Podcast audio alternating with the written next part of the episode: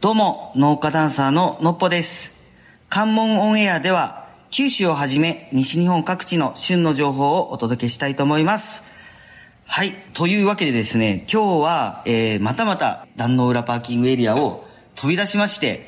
ここはですね、株式会社三0さんという会社の、まあ今一室にいます。で、今日は何の会かというと、えー、壇の浦パーキングエリアからも見える、えー、向かいの、えー、メカリパーキングエリアの左斜め上ぐらいに、頭がとんがった建物がたありまして、これパゴダっていうどうやら建物らしいんですけど、えーそのパゴダについて、えー教えてもらうために実は今三連さんにいます。早速本日のゲストをお呼びしたいと思います。えー株式会社三連流通事業部流通事業課の下瀬さんです。よろしくお願いします。よろしくお願いいたします。はい。あの、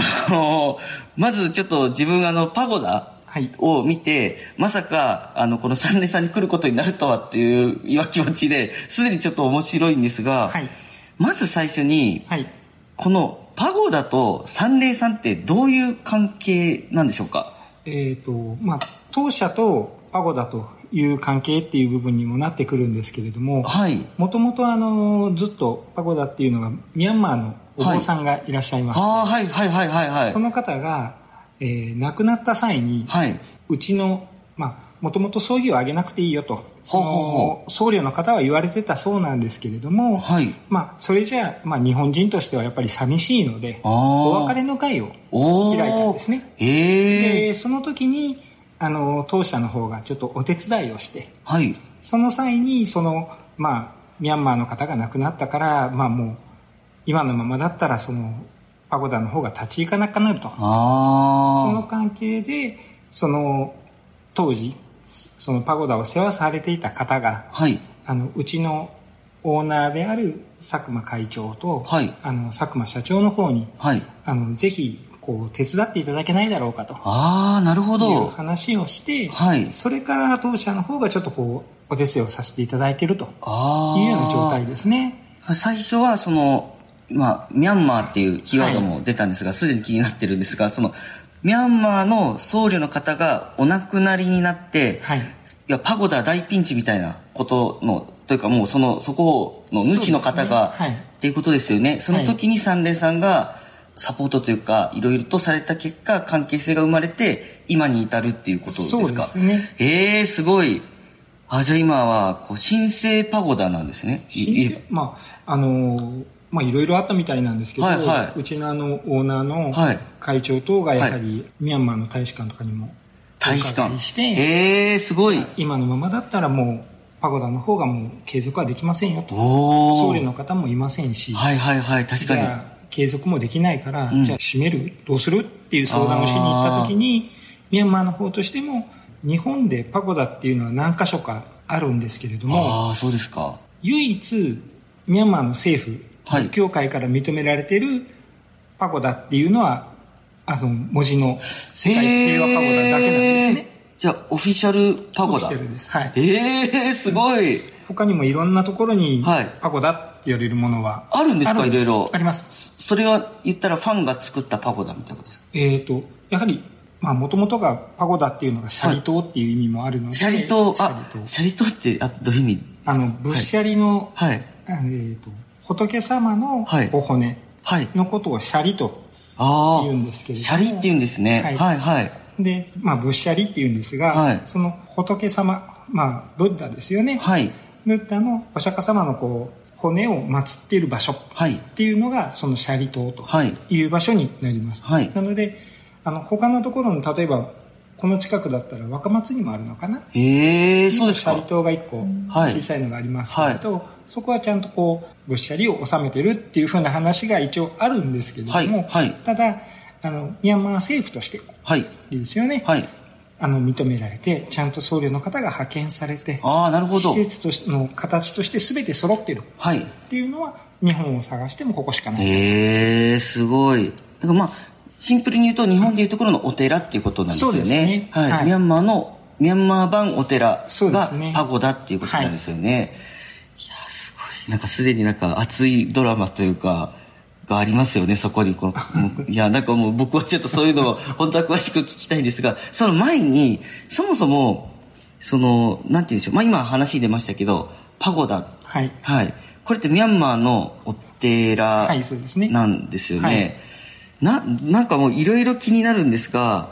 実は今朝ですね、僕あの、パゴダの方には行いってきました。はい。ありがとうございますあ、いえいえいえ、あの、ちょっと一度、あの、行ってみたかったので、はいで、あの、まず、えー、なんて言うんですかね、中入りまして、はいすごいこう、属性的な言い方をするかもしれないですけど、キラ、なんて言うんでしょう、電飾とかピカピカしてるんですね。あの、ミャンマーのお寺っていうのが、はいあのどうしてもこうすごくこうきらびやかはい。なところで、はいなんですごくちょっと日本の雰囲気とはすごく違ったどっ違いますね。はちい。かって言ったらこう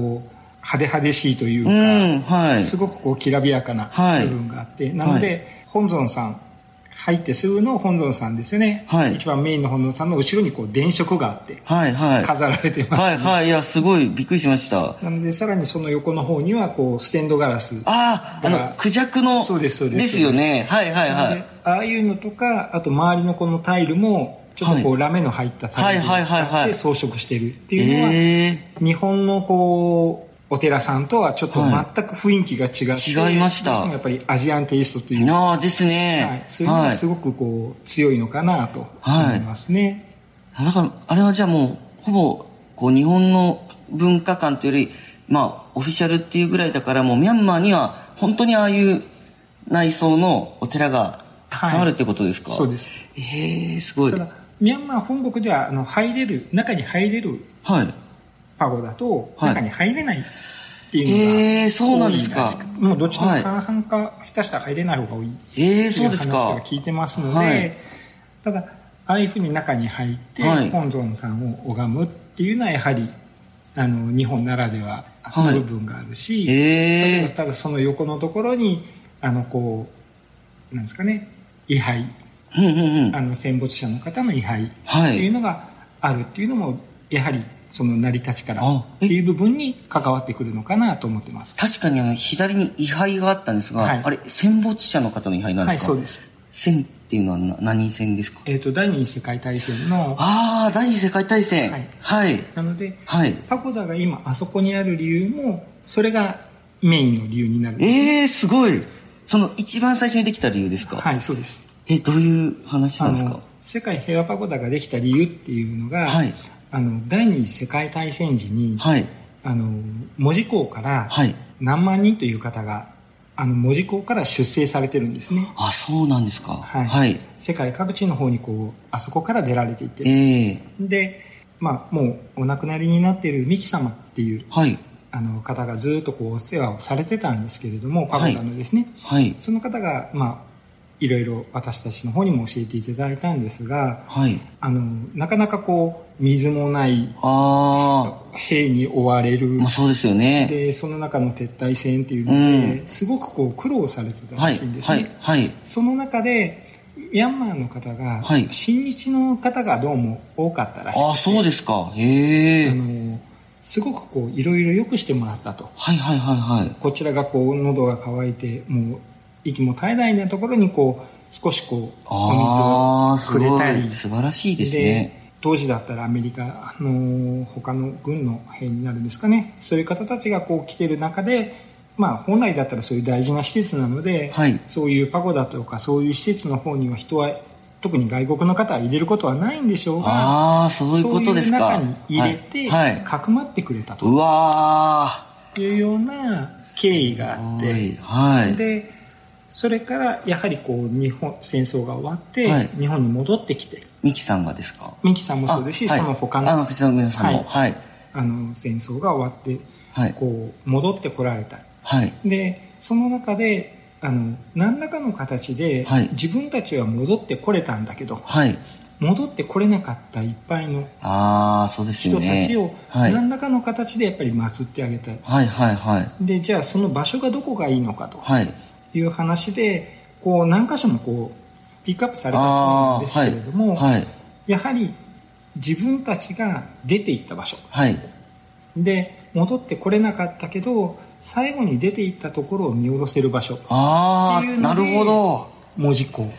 なってるいほうあのど。地域を選ばれたとなるほど。しかも立地も、あの山の上で、はい今日僕、あの、車で登ってる最中に、はいたまに門司港を、はいこう、上からこう、眺めてる写真を見ていて、どこでこの写真撮ってるんだろうっていつも思ってたんですけど、それがあったんで、ここかと思って、めちゃくちゃ景色いいですよね。そうですそうですはい。あの今はちょっとなかなか木がこう生い茂って見にくくはいはいはいなってるんですけど、ええ昔はこう下から、はい門司港のところからも下からこえうパゴダが見えたと見えたんですか、はいええすごい。話は聞いてますええそれはそれで素敵なはい光景ですね。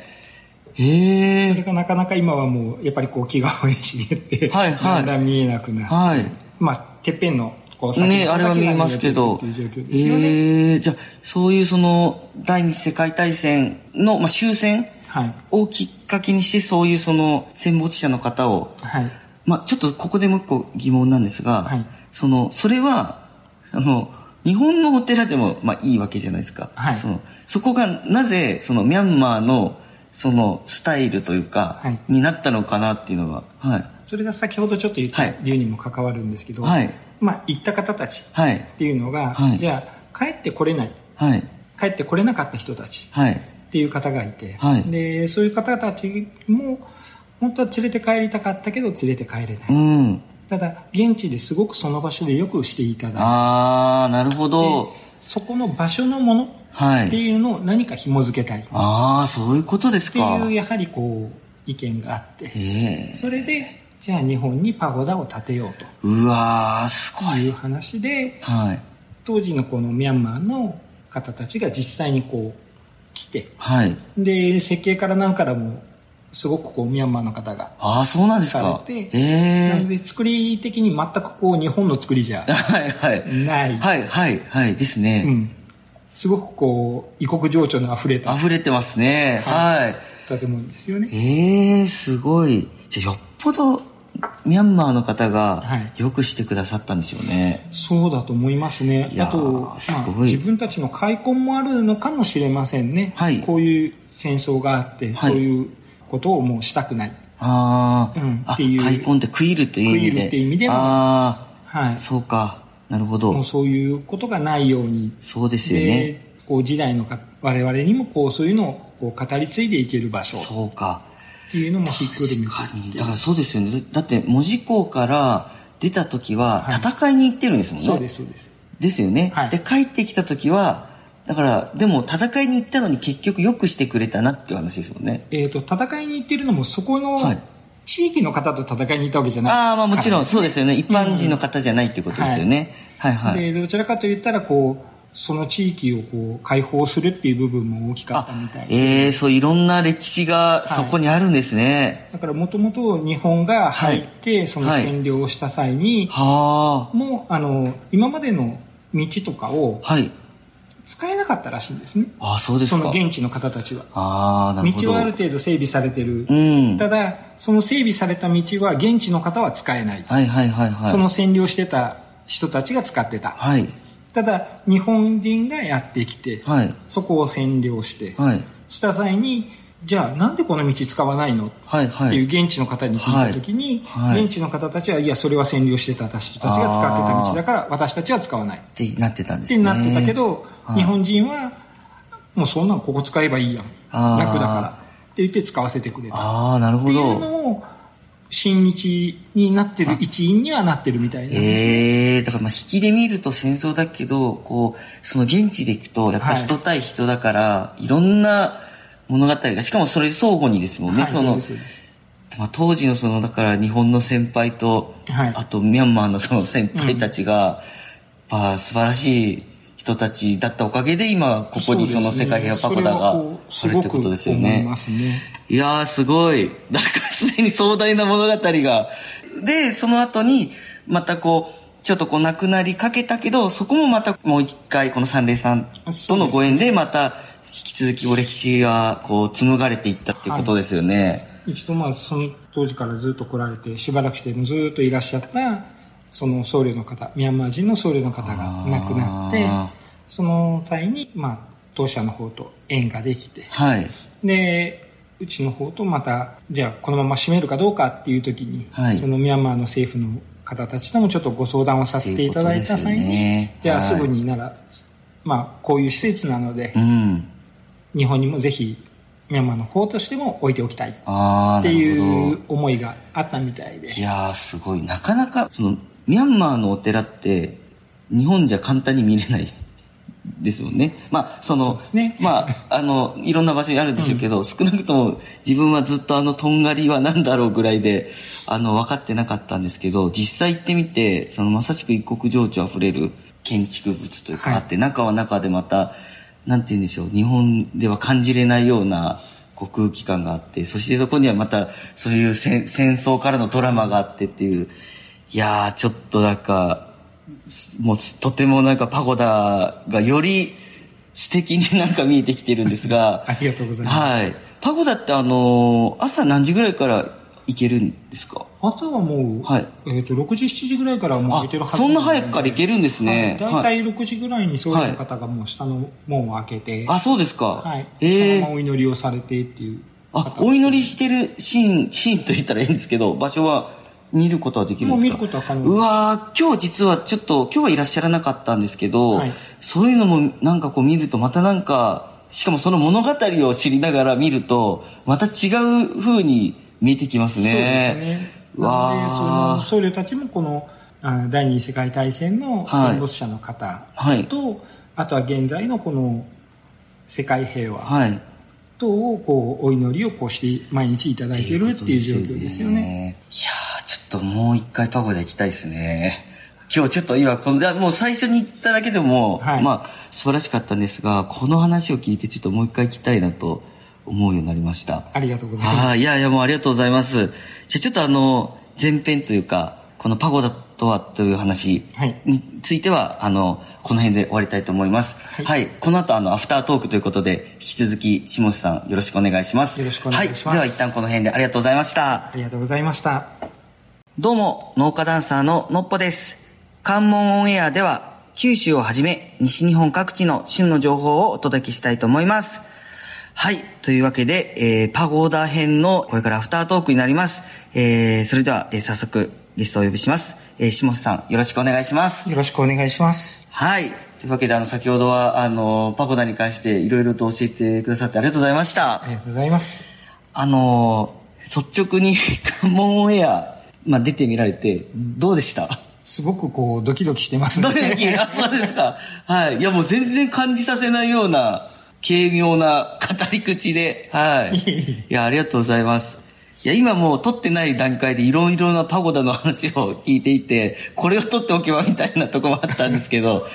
いや、めちゃくちゃ面白いですね。なんか、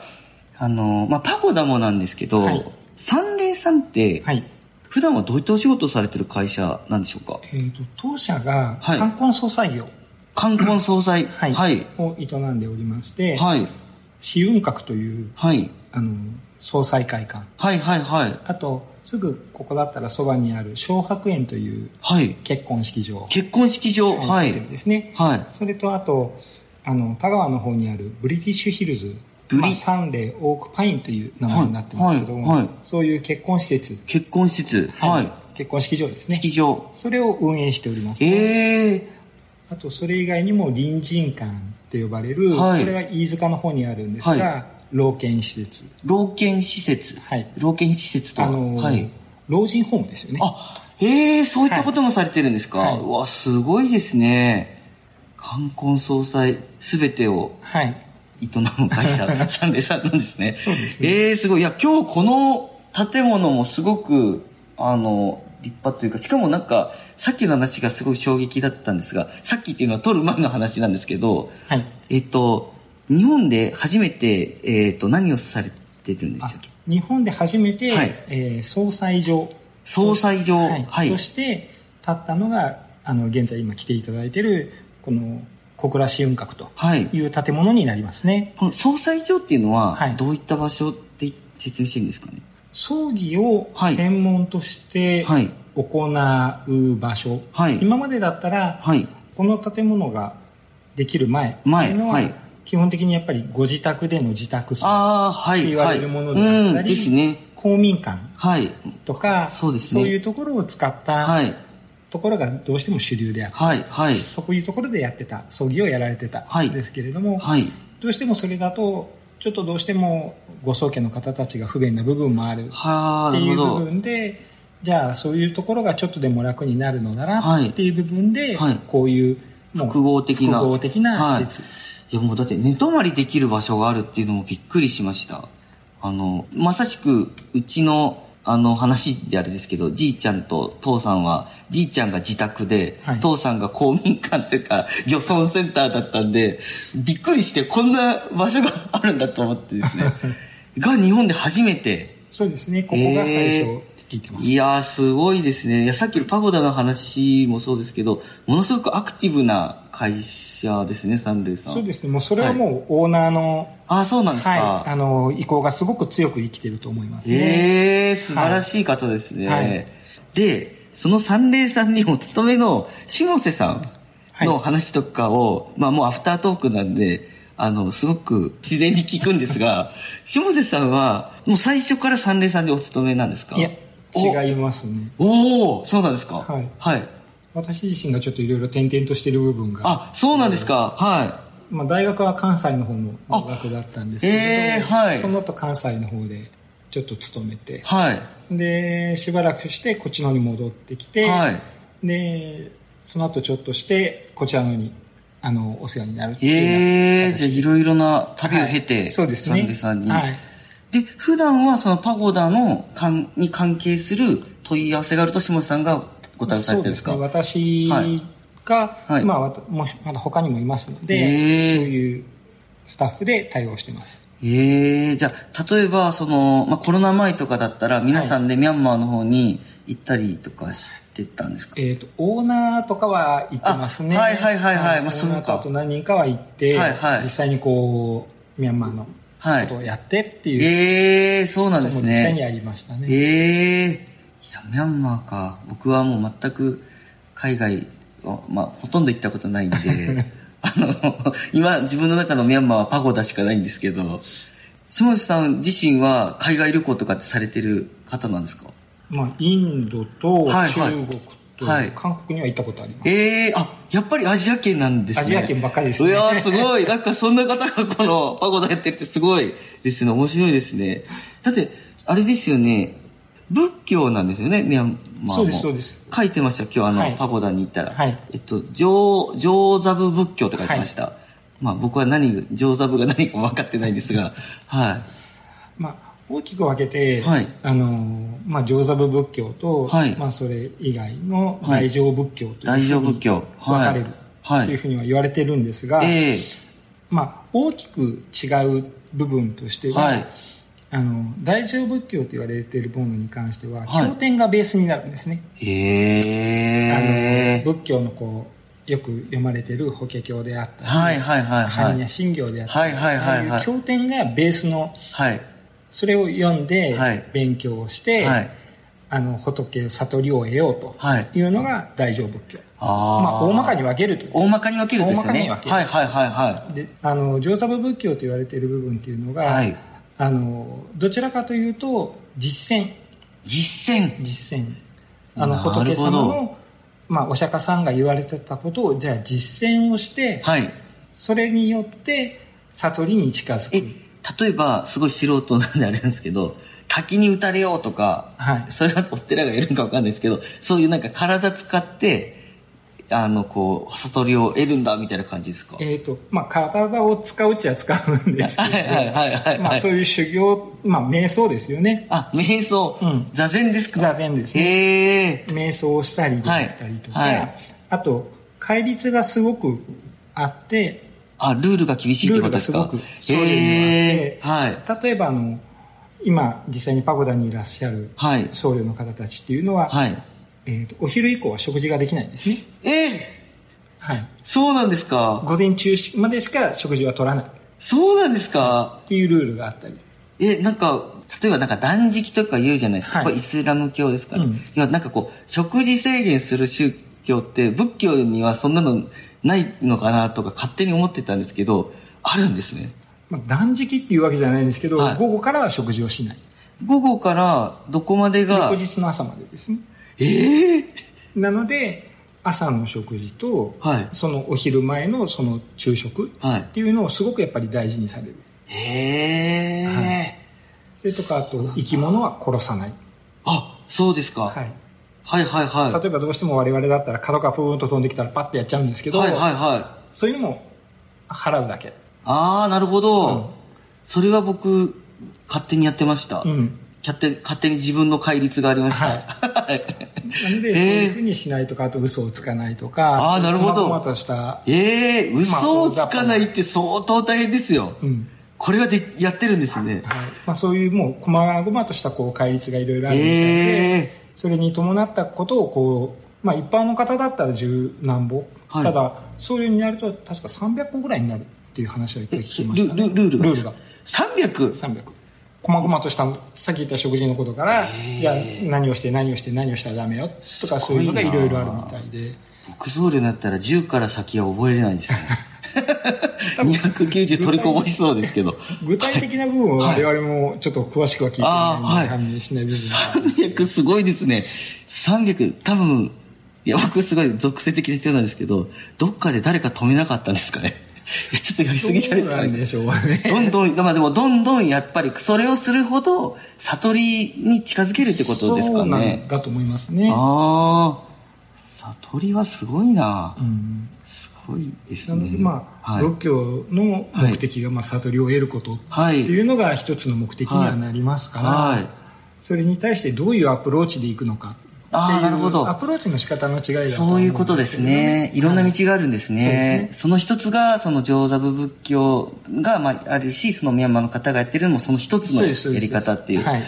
いやー、すごい面白い。面白いっていうか、ただできるかって言われたら、え、でも待ってよ、さっき、その一般の人も一回お寺に入るっては言いわれてたじゃないですか。だから、例えばそれまで、戒律ゼロだった人が、いきなり戒律300の、要はレベルゼロの人がレベル300の、すごい場所に入るってこまとですあ、よ例ね。えば1ヶ月とかそういう期間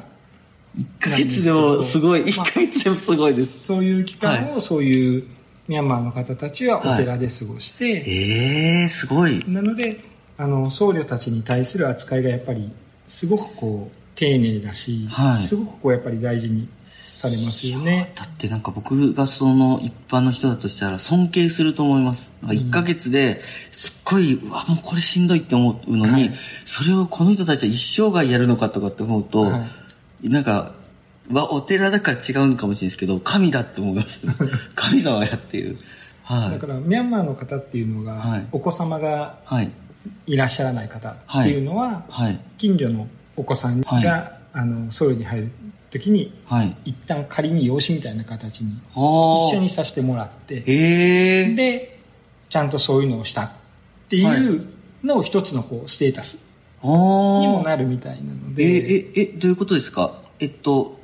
お子さんがいて、あ、まず、えっと、お子さんがいないご夫婦がまずいて、はいで、養子に入られるお子さんが、まあ、いて、そうですそのお子さんがお寺に一回入るんですかそうですそうですで、そのお寺に入ったお子さんが、後に養子に入るんですかいや養子に入るんじゃなくてまた元には戻るんですけど、あ、はいはい。お寺に一回自分の家から入れる、あ、ていうなるほようど。なそういうことですか。はい経由するっていう。そうですそうですそうですえー、なるほど。ので一緒にこうお金とかを出したりとかそういうことですか。あだから、その地域の皆さんで未来の僧侶の方を育てていってるっていうか、まあ、総理の方だけっていうわけじゃないんですよね、はいそのまますぐまた出てくるきて一般の生活をされる方も多いのでああ、なるほど。ただ一回そうやって僧侶のそういうところに送ったんだちゃんとあの私たちはそういう功徳を積んだんだっていう考え方がどうもすごくあるみたいで、ええお盆とかに、あの、お坊さんが来てくださった時に、最後に、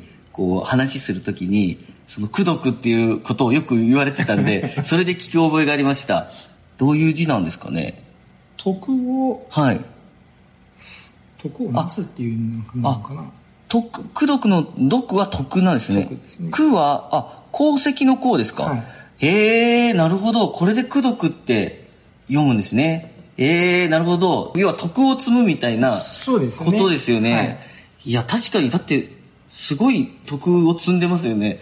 えー、だからそういうその文化があって、その文化を継承するというか流れを止めないためにそそうう,、ですねいうことに、うんえーっと自分のこのじなんて言うんでしょう持ってるものを、えーっと投資していくというか投資していくってことですもんねすごいなのですごくもうミャンマーの方たちっていうのは僧侶の扱いっていうのは全然違いますよねああそうですか、はいなのへでえ僧侶が食事をしている間ははい他の人は待ってるああそうなんですか、どんなに偉い人でも待ってるええじゃあ、日本に、その、ミャンマーのそ総理の方来たら、ちょっとカルチャーショックとか、受け受多けるんです分かねあるとは思いますよねちなみにすごいあれですけど、そのミャンマーの僧侶の方は、とはいえ日本で暮らしてるわけじゃないですか、スーパーとかにいたりすされるんですかえー、と一応今、はいミャンマーから来られてるのが、はい僧侶が2名と、はいその僧侶の身の回りのお世話をする寺男と言われる方が1人、ええやっぱりいらっしゃるんですね。はい、なんで一応基本的には、えー、と僧侶は生産的なことをしないああ、すごっ本当はですね、はい。うん、とあとそういうお金とかは触らない触らない。すあごい。もらうことはもちろんありますよ、はいはいはい。寄進されてそのはいお金をいただくことはありますけど、はいはいお金を稼ぐような仕事はしないっなるほど。はい。ていう部分ですよねええだからそういう意味ではお金はあの何かの代謝としてもらうんじゃなくてはい。お布施としていただくへえ。じゃあちょっと、ある種一個こう、社会とはまた違うルールでそう生できすてねるんですね。ではいその寺男さんが、寺男さんっていう呼び方が正しいのか分からないですけ ど、その寺尾さんですか寺男寺男、はい寺男さんがまあその身の回りのお世話そうをですねいろいろされてるというはいえー、面白いですねわあなんかいろいろとまたこの前編も言ったんですけど今こうパゴダ自体の話を聞いて、いまあ、その全体像としてこうもう一回行った時すごいなと思うと思ってたんですけど、今のその300個の、えー、とルーはいルの話聞いて、もうさらにちょっとこう輝いて見えるという かこの人300個もっていう。いやー自分には絶対できないですね、ちょっともうすごい面白い話をずっとあ